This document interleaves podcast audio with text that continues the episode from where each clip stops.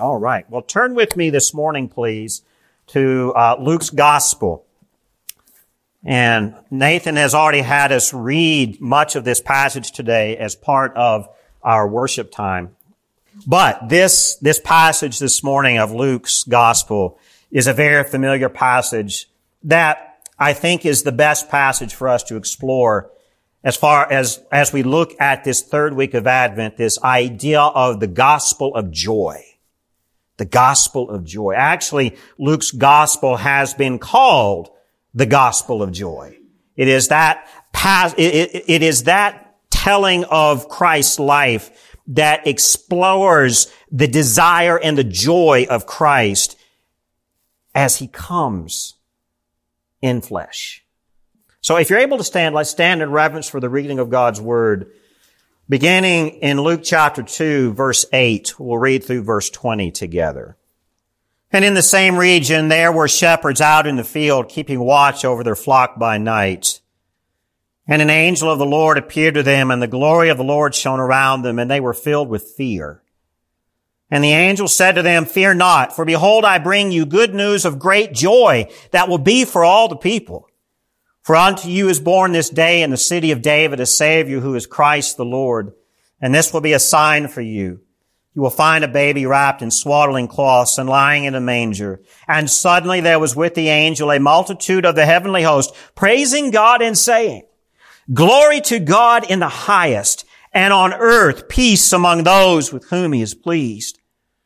When the angels went away from them into heaven, the shepherds said to one another, let us go over to Bethlehem and see this thing that has happened, which the Lord has made known to us. And they went with haste and found Mary and Joseph and the baby lying in a manger. And when they saw it, they made known the saying that had been told them concerning this child.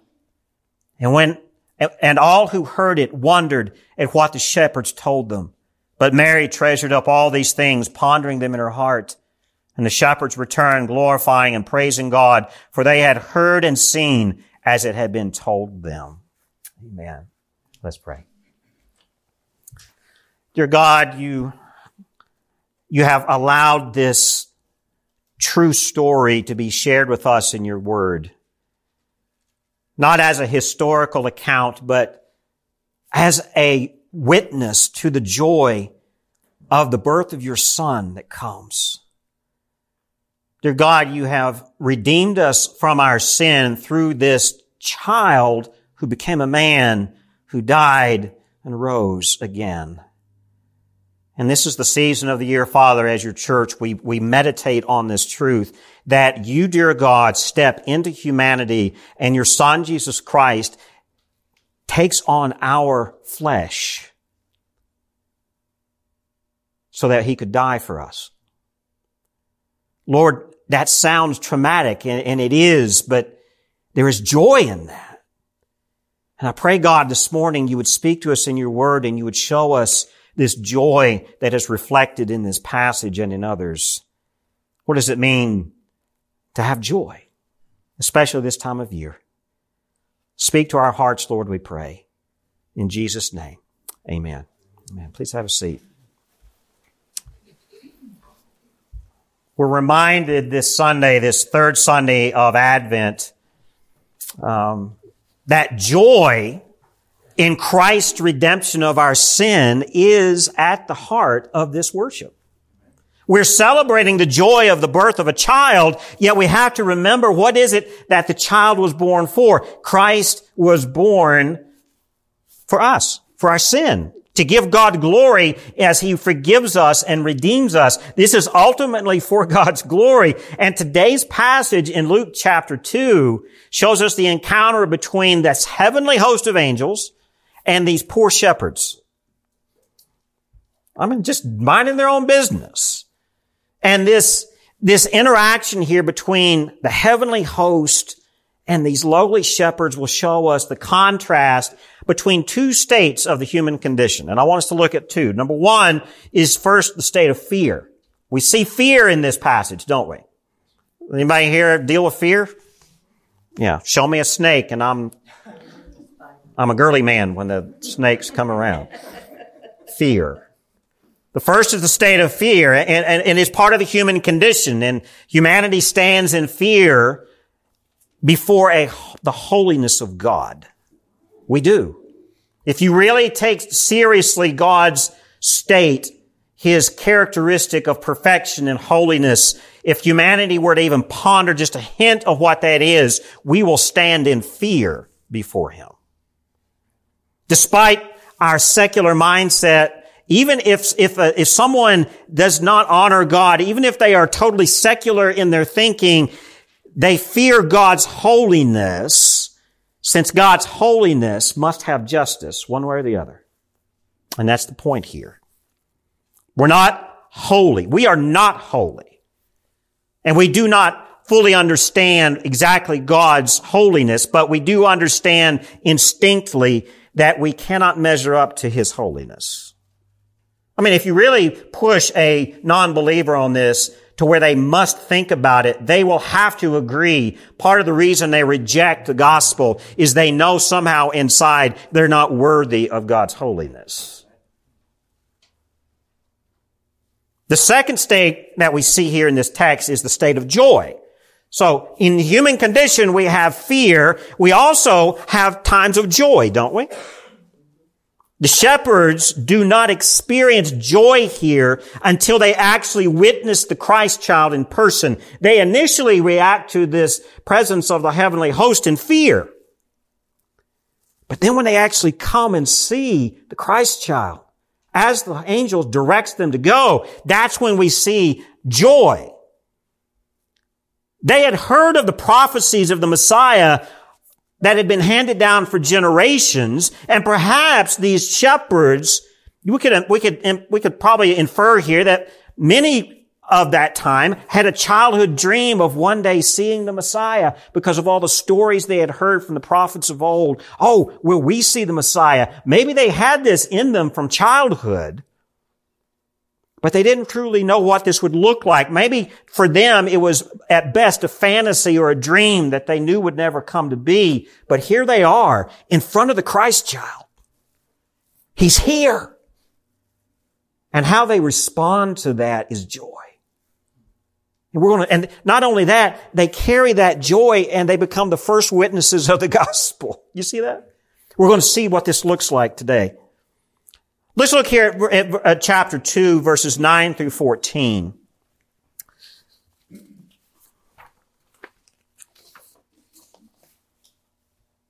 Here's what the, Luke tells us, beginning in verse 9. And an angel of the Lord appeared to them, the shepherds, and the glory of the Lord shone around them, and they were filled with what? Fear. I don't know about you, but has anybody ever ever seen an angel in person? Knowing that you were looking at an angel. Because the apostle Peter tells us later that we could as Christians entertain angels unaware. That is possible. But these shepherds, there was no, there was no blindness here. They saw the heavenly host. An angel of the Lord appears to them and the glory of the Lord shone around them and they were filled with fear. So God's glory is present in this moment. See what I'm saying? Part of the human condition of fear is that we know instinctively that we cannot measure up to God's holiness. We are sinners in need of salvation. We are separated from God's glory due to the original sin of our father, Adam. And we carry that with us.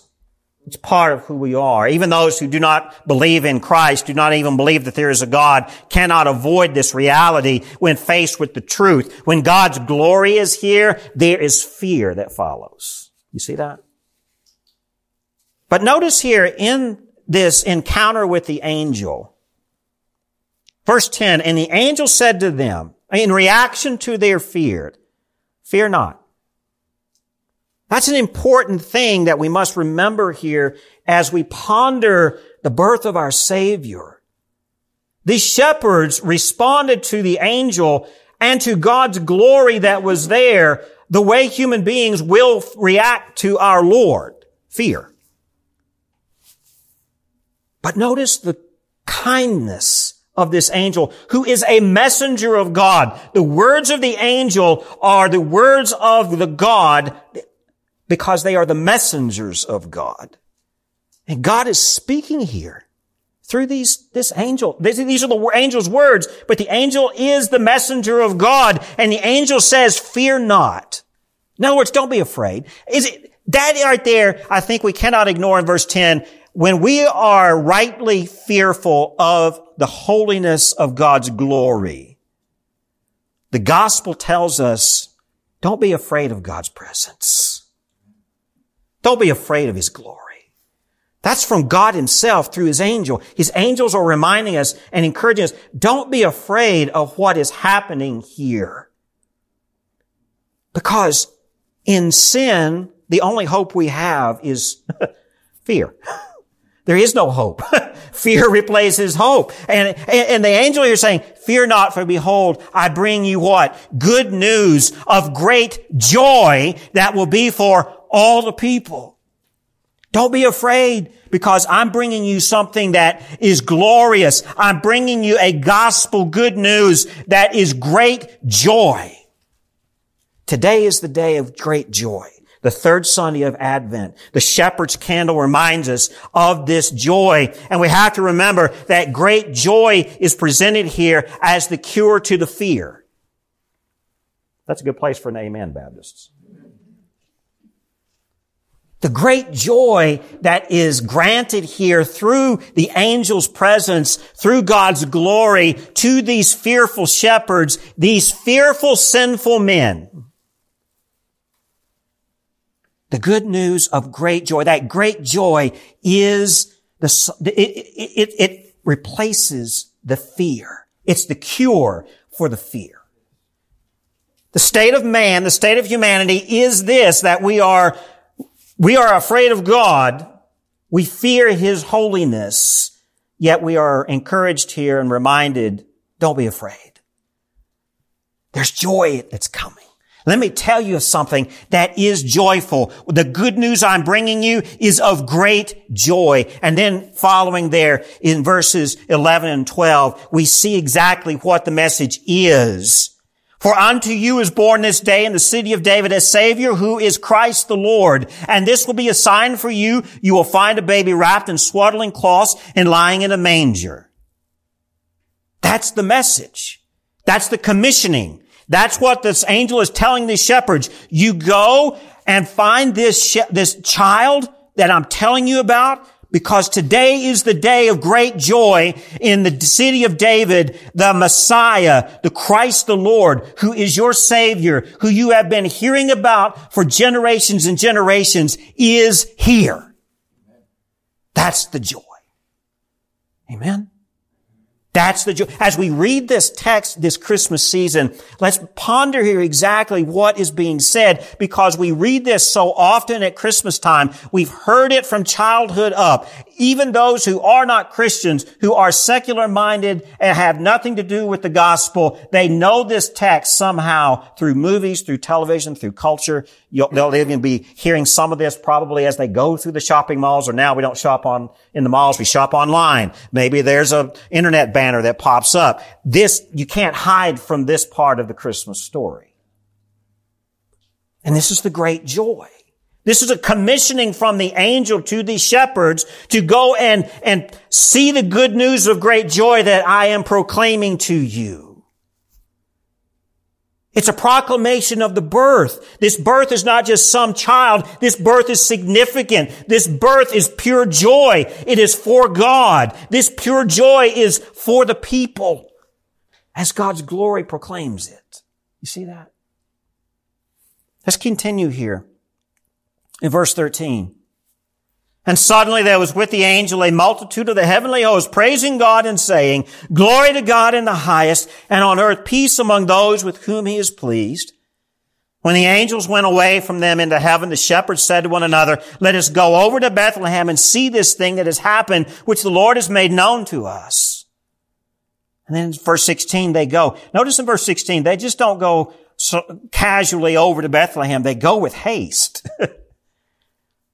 I don't, if you ever been excited about something to the point that you can't wait, Now notice the total difference here. These shepherds started off with an attitude of fear. I would be the same way. Here's this angel of the Lord standing in front of me unannounced. Boom, he's there. I'm going to be terrified, aren't you? Yet the words of comfort and the words of joy and the words of commissioning, they are commissioned to go. That fear turns to joy. That fear turns to desire. That fear turns to excitement. You see that? They go to find this thing that they have been told about, this birth of a child.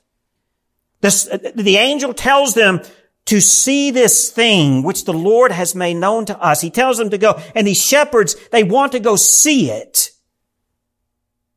Because notice here, it wasn't at this point after they go, it's not just an angel speaking. What happened? There was a, a, a, heavenly host showing up. The idea of the heavenly host is a heavenly army. The idea of the host is an army of angels showing up.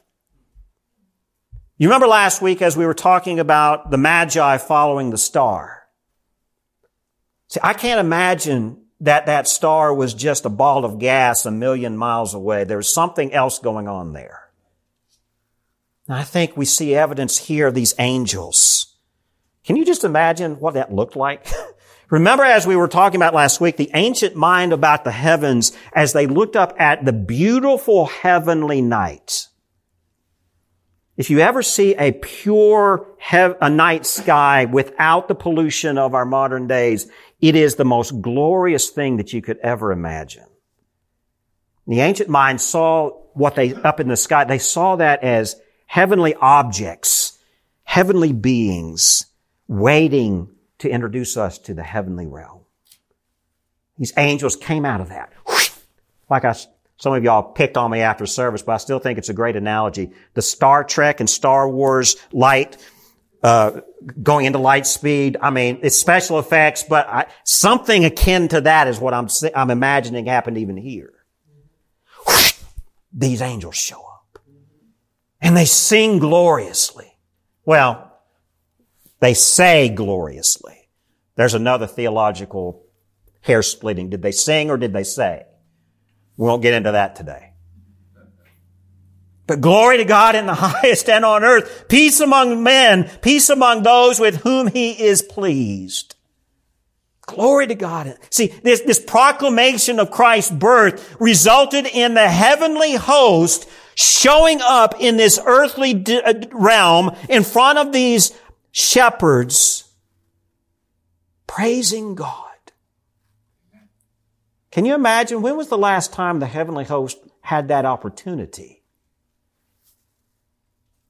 From the time of Adam and Eve's fall to this point, how many times did God grant the heavenly host, not just an angel here and there as a messenger, but the heavenly host arriving on earth to sing praises to God?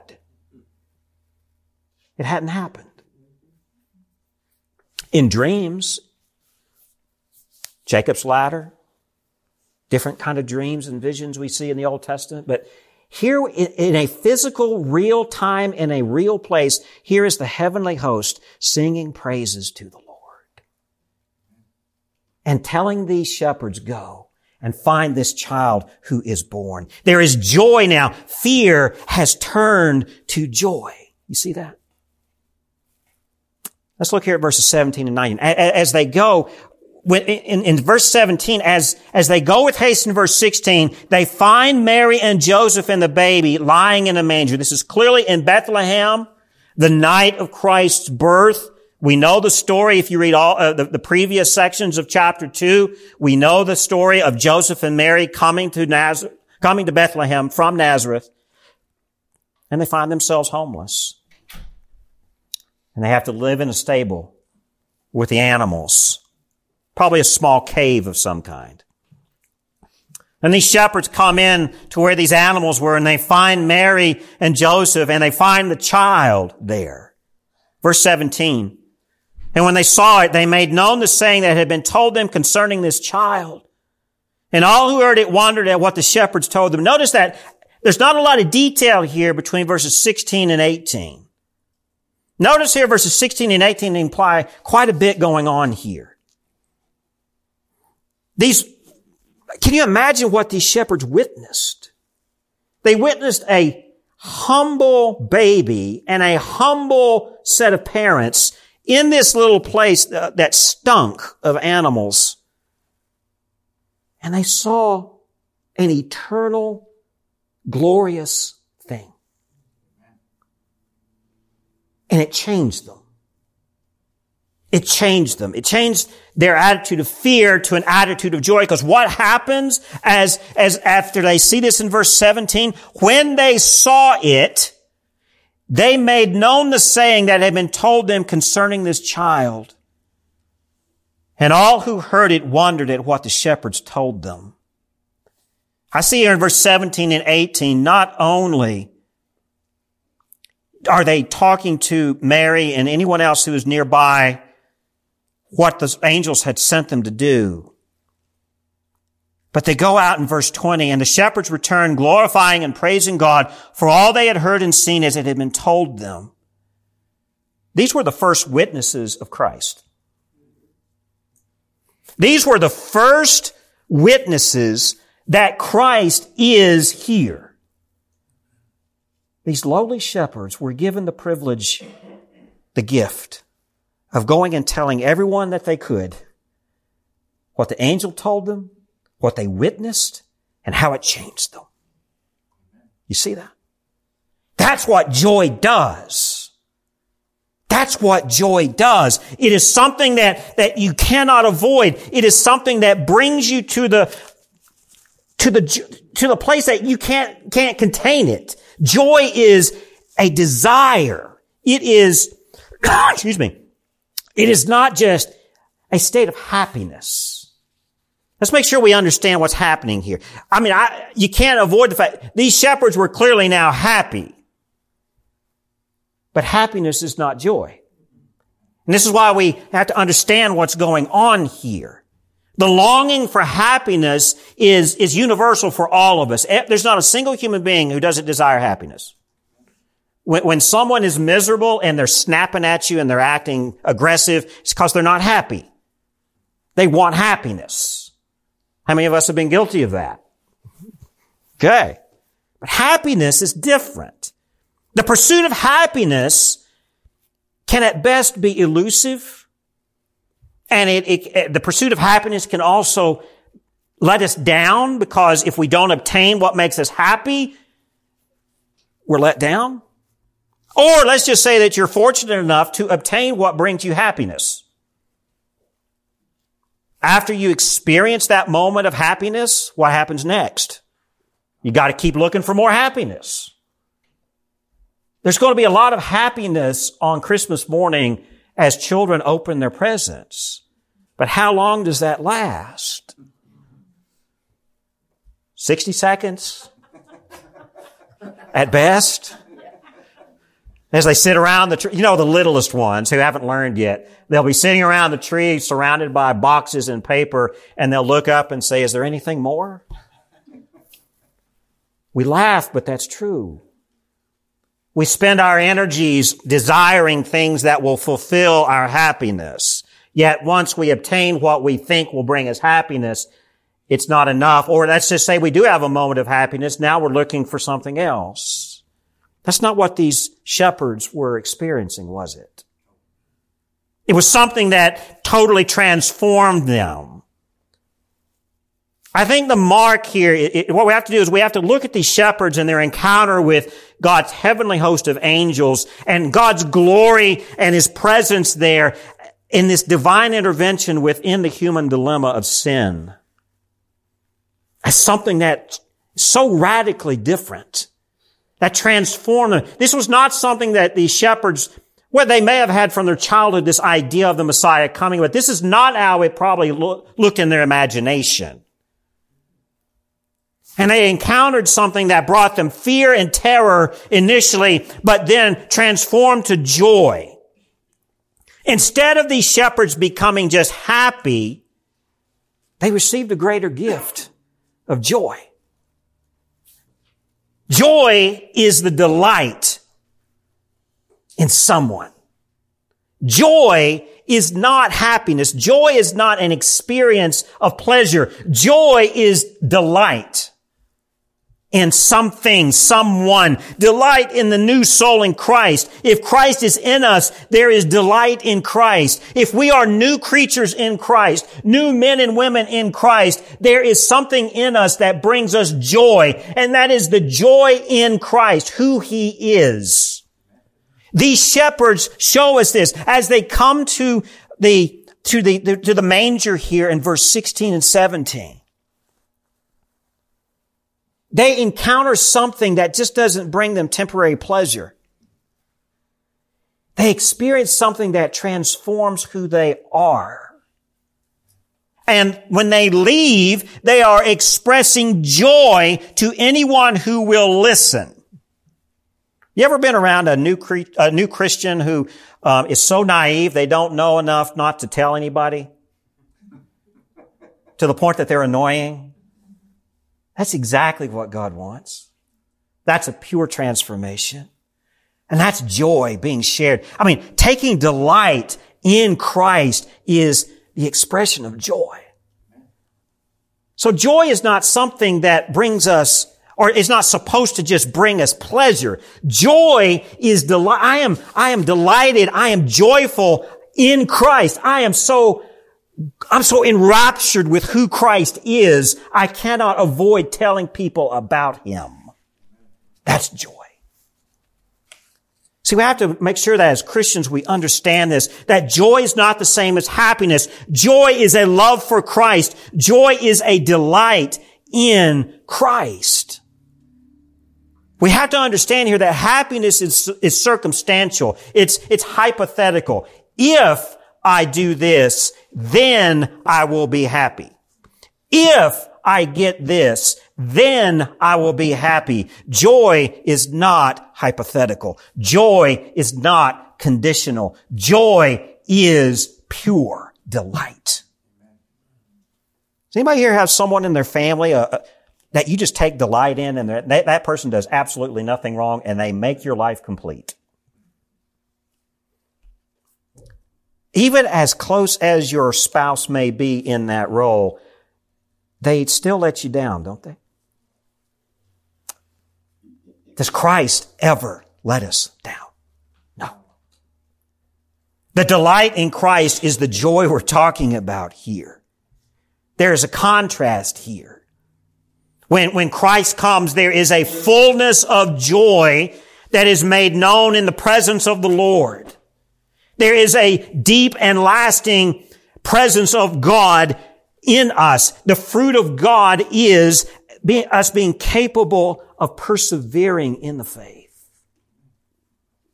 That's the joy here. Regardless of worldly circumstances, Christ's joy will be completed in us, His church. We are to express joy. So this season of Christmas, as we're thinking about joy to the world, a beautiful hymn. That is not an expression of pleasure. It is an expression of delight in our Savior, Jesus Christ. I worship Him because He is complete. The, the, the, the gospel message is this. Christ has completed all that is necessary to redeem us from our sins. Can we not take delight in that? That's the point. We, we take delight in the birth of a baby. But do we take delight in the birth of the perfect Son of God, the perfect Adam, the one who lived perfectly and sinless and loved us so much that he died for us? And makes a way for us to be in the presence of our Father in heaven. Y'all take joy in that? I hope so.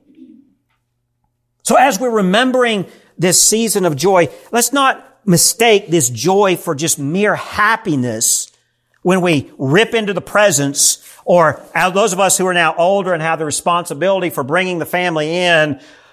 Whew, I'm glad they're gone. Let's just be real here this morning. Amen.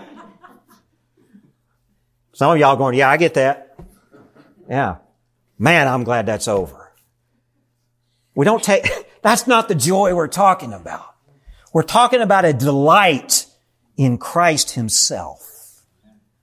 I'm so excited that Christ is here. I'm so excited that He adopted me into God's kingdom. I'm so excited that I am new in Christ and Christ is in me. I am so joyful about this reality. I cannot keep it in.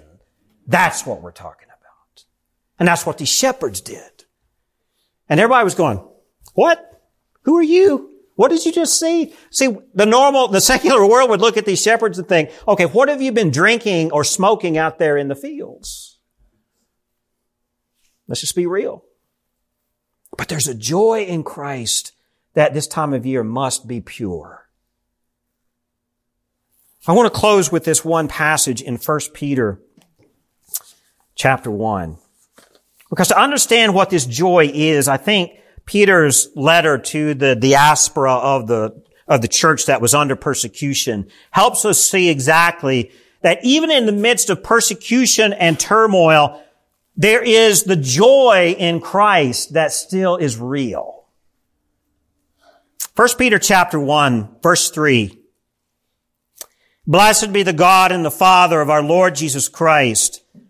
According to his great mercy, he has caused us to be born again to a living hope through the resurrection of Jesus Christ from the dead, to an inheritance that is imperishable, undefiled, and unfading, kept in heaven for you, who by God's power are being guarded through faith for a salvation ready to be revealed in the last time. Verse six, in this you rejoice, though now for a little while, if necessary, you have been grieved by various trials. There it is. Anybody here dealing with trials? Probably just of being alive. So, verse 7, so that the tested genuineness of your faith, more precious than gold, that perishes though it is tested by fire, may be found to result in praise and glory and honor at the revelation of Jesus Christ. Verse 8, if you're underlining it, here's where we're looking at. Though you have not seen him, you love him. Though you do not now see him, you believe in him and rejoice with joy that is inexpressible and filled with glory. This joy of the Christian in the midst of suffering and persecution and turmoil and agony. In verse 8, it is a joy that cannot be expressed by words because this joy is filled with the glory of our Lord. Folks, if you believe in Him and you rejoice with joy that cannot be expressed by words, are you filled with God's glory? So if you're wrestling this morning by hearing this text and you're asking yourself, okay, that sounds great, preacher. Uh, uh all that sounds like it's a fantasy. It's beyond our comprehension. It is the joy that is inexpressible, according to 1 Peter. It is the joy that human words cannot craft. It is the joy that Christ alone in us, who has redeemed us through his blood, imparts a glory in us that brings a joy that we can't articulate. That's the joy of this season. So when we get all wrapped up with the pleasure of the season and the fun of the season, and when that fun and that pleasure ends and we find ourselves sitting there exhausted, is there joy that has, that is still present? Folks, let's, let's replace the, the pleasure and the fun of the season. And it is. I love Christmas. Of course, for me, Christmas doesn't really start until about the 15th. I can take about 10 days of joy. Just joking there. But you know what I mean. You know, to me, if we start Christmas in September, it kind of filters out the, the, importance of the season. So to me, I, I'm all, I mean, I can, I can go with Thanksgiving weekend. I'm okay with that. But for me personally, I'm not in the Christmas spirit till about, about the, about the 10th or the 15th of the month. So here in the next week, I'll start getting some Christmas spirit. But man, there's a joy here, isn't there? As we ponder the life of Christ in us, let's let the joy of Christ be that light that shines out of us and replaces all this superficial stuff. And as Nathan comes, we're going to close, but I, the, the older I get, the more and more, honestly, I've never been a big commercial Christmas guy. I just don't like the commercialization of this time because this is a time, this is a celebration that belongs to Christ's church. And we have allowed a secular world that has no desire for Christ to take it from us. Let's celebrate this year as Christians should celebrate. Let's have a joy as Christians as joy should be expressed. Let's take this as rightly our celebration. It is a gift of God to us. It's not. And it, second thing, I'm on a soapbox. I'm sorry, Nathan. Let's get, let's not get so upset that the secular world doesn't say Merry Christmas. They don't believe it anyway. So why should we care? I would rather somebody who believes in Christ, who truly believes that Christmas is merry, that Christmas is ours. Let them express Merry Christmas. If somebody doesn't want Christ, they're not going to say Merry Christmas truthfully. Now let's pray that they do eventually come to Christ so that they do know the true joy of Christ. But Christians get so upset because the stores don't have Merry Christmas on the store. Fine. It's, it, we all agree that the commercialization of Christmas is anathema to the true Christmas. So let them do their thing. It's not Christmas anyway. Amen? Let's not get all wrapped up in that. Let's celebrate our Savior and His birth. Amen? Let's close in prayer, and Nathan, you can play. Father God, we thank you for your word. We thank you for this season of Advent that you've given us as a season of expectation and anticipation and joy. Lord, it is imperative that we be reminded through your word and through your presence that Christ is the center of all joy. I pray God that you would instill in all of us a true desire for your son. And let that desire be the joy that everyone sees especially this Christmas season. Use us for your glory, we pray. In Jesus' name, amen.